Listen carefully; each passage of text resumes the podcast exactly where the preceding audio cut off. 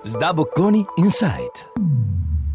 Bentrovati all'ascolto del podcast di Sdabocconi Insight, lab di contenuti sulla cultura manageriale di Sdabocconi School of Management. Io sono Stefania Saviolo, docente di strategia e imprenditorialità in Sdabocconi, mi occupo di strategie di brand building e innovazione nei modelli di business nei settori creativi, moda, design e dintorni e in questo podcast vi racconterò di una prospettiva nuova rispetto al tema della supply chain.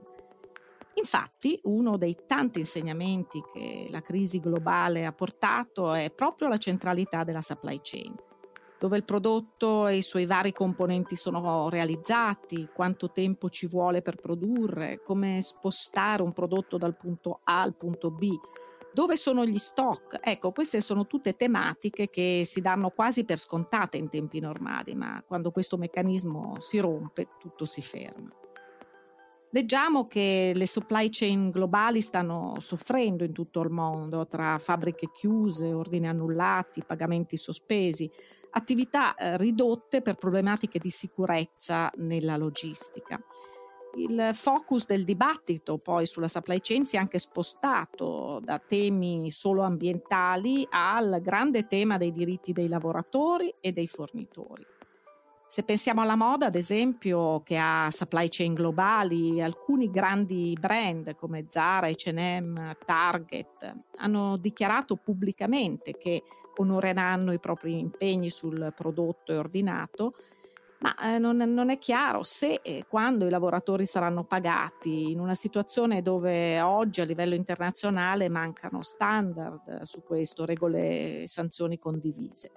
Sembra che solo il brand americano Patagonia divulghi dati sui lavoratori della propria supply chain che sono pagati più del minimo salariale.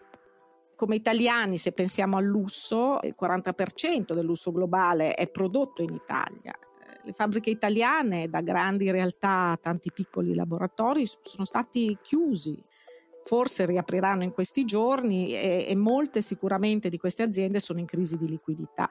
Si può solo immaginare il rischio che alcune non riaprano e il grande tema di come ricreare competenze che scarseggiavano drammaticamente già prima del lockdown e hanno richiesto soprattutto generazioni per essere create. Stesso problema può avere la filiera eccellente del food made in Italy, dove leggiamo di non disponibilità di manodopera, ad esempio, per la raccolta. Ecco, io mi occupo di brand, eh, insegno che il brand è una promessa ben consegnata al cliente le modalità, i tempi, gli attori di questa consegna mi rendo conto come stiano diventando sempre più rilevanti nel determinare non solo gli standard di qualità, del prodotto o del servizio, mm, da un lato cliente finale, ma eh, anche e soprattutto l'importanza uh, del brand rispetto alle nuove sensibilità emergenti, quindi il rispetto di quegli ESG, quindi environment, social, governance, quegli elementi che attraggono sempre di più, ad esempio, gli investitori internazionali e post-Covid eh, si pensa determineranno rispetto di questi indicatori la sopravvivenza stessa del business all'interno della sua filiera. Dunque, gli elementi industriali, operativi, logistici appartengono a tutti gli effetti alla piattaforma di creazione di valore del brand e pertanto devono essere eh, anzitutto valorizzati nella strategia eh, recuperando una nuova centralità rispetto ad esempio al marketing, al retail o alla creatività. In secondo luogo vanno raccontati e comunicati in modo appropriato nella narrativa del brand stesso. Ecco che quindi introduco questo concetto di branded supply chain mettendo insieme due parti che in genere non si parlano, il brand e la supply chain.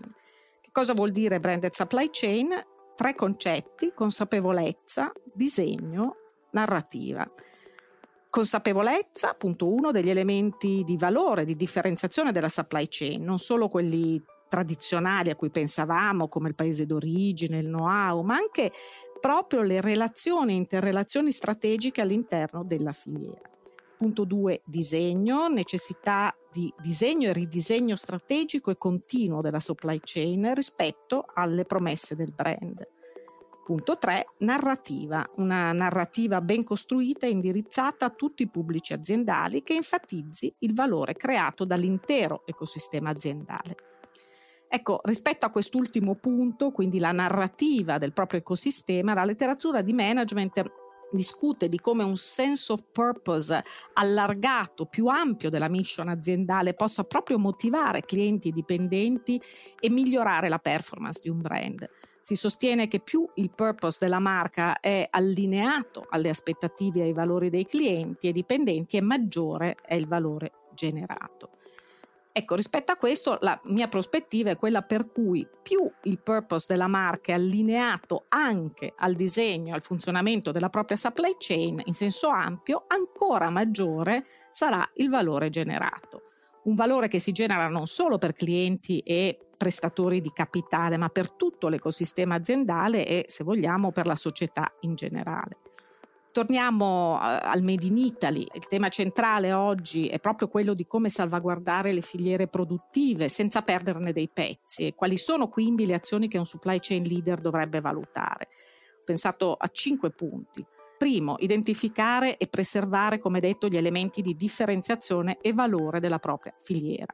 Punto secondo, mantenere delle conversazioni trasparenti, aperte con tutti i propri fornitori, un tema oggi molto citato come condizione per poter ripartire aiutando la supply chain a pianificare e gestire efficacemente il business. Punto 3, tecnologia ogni sforzo nella digitalizzazione della filiera da parte del supply chain leader è fondamentale e strumenti possono essere le remote working platform, il design 3D, gli strumenti di prototipia integrata, le showroom virtuali, tutti elementi dove la tecnologia aiuta relazioni virtuose lungo la filiera, aumentando produttività e riducendo i costi.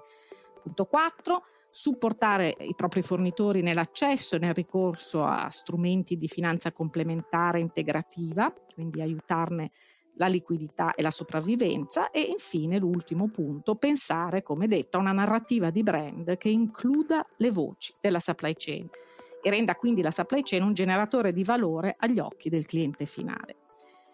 Quindi, per concludere, la supply chain deve essere considerata a tutti gli effetti un'estensione della marca, del brand. La necessità di pianificare con i fornitori, di ottimizzare le tecnologie, peraltro non è un tema di oggi, ma oggi diventa assolutamente critico e non esiste un momento più adatto di quello che stiamo vivendo oggi per iniziare a costruire e disegnare la propria branded supply chain. Tra l'altro un momento in cui ci sono molti nuovi temi aperti a livello di supply chain, ad esempio come ripensare il tema della prossimità delle forniture, come passare da modelli di supply chain analogiche e lineari a nuove supply chain agili, in grado di servire un cliente digitale e modelli di business direct to consumer. Quindi una nuova frontiera sicuramente di grande criticità e grande interesse. Io sono Stefania Saviolo, docente di strategia e imprenditorialità in Sdabocconi. Appuntamento con il prossimo podcast Sdabocconi Insight.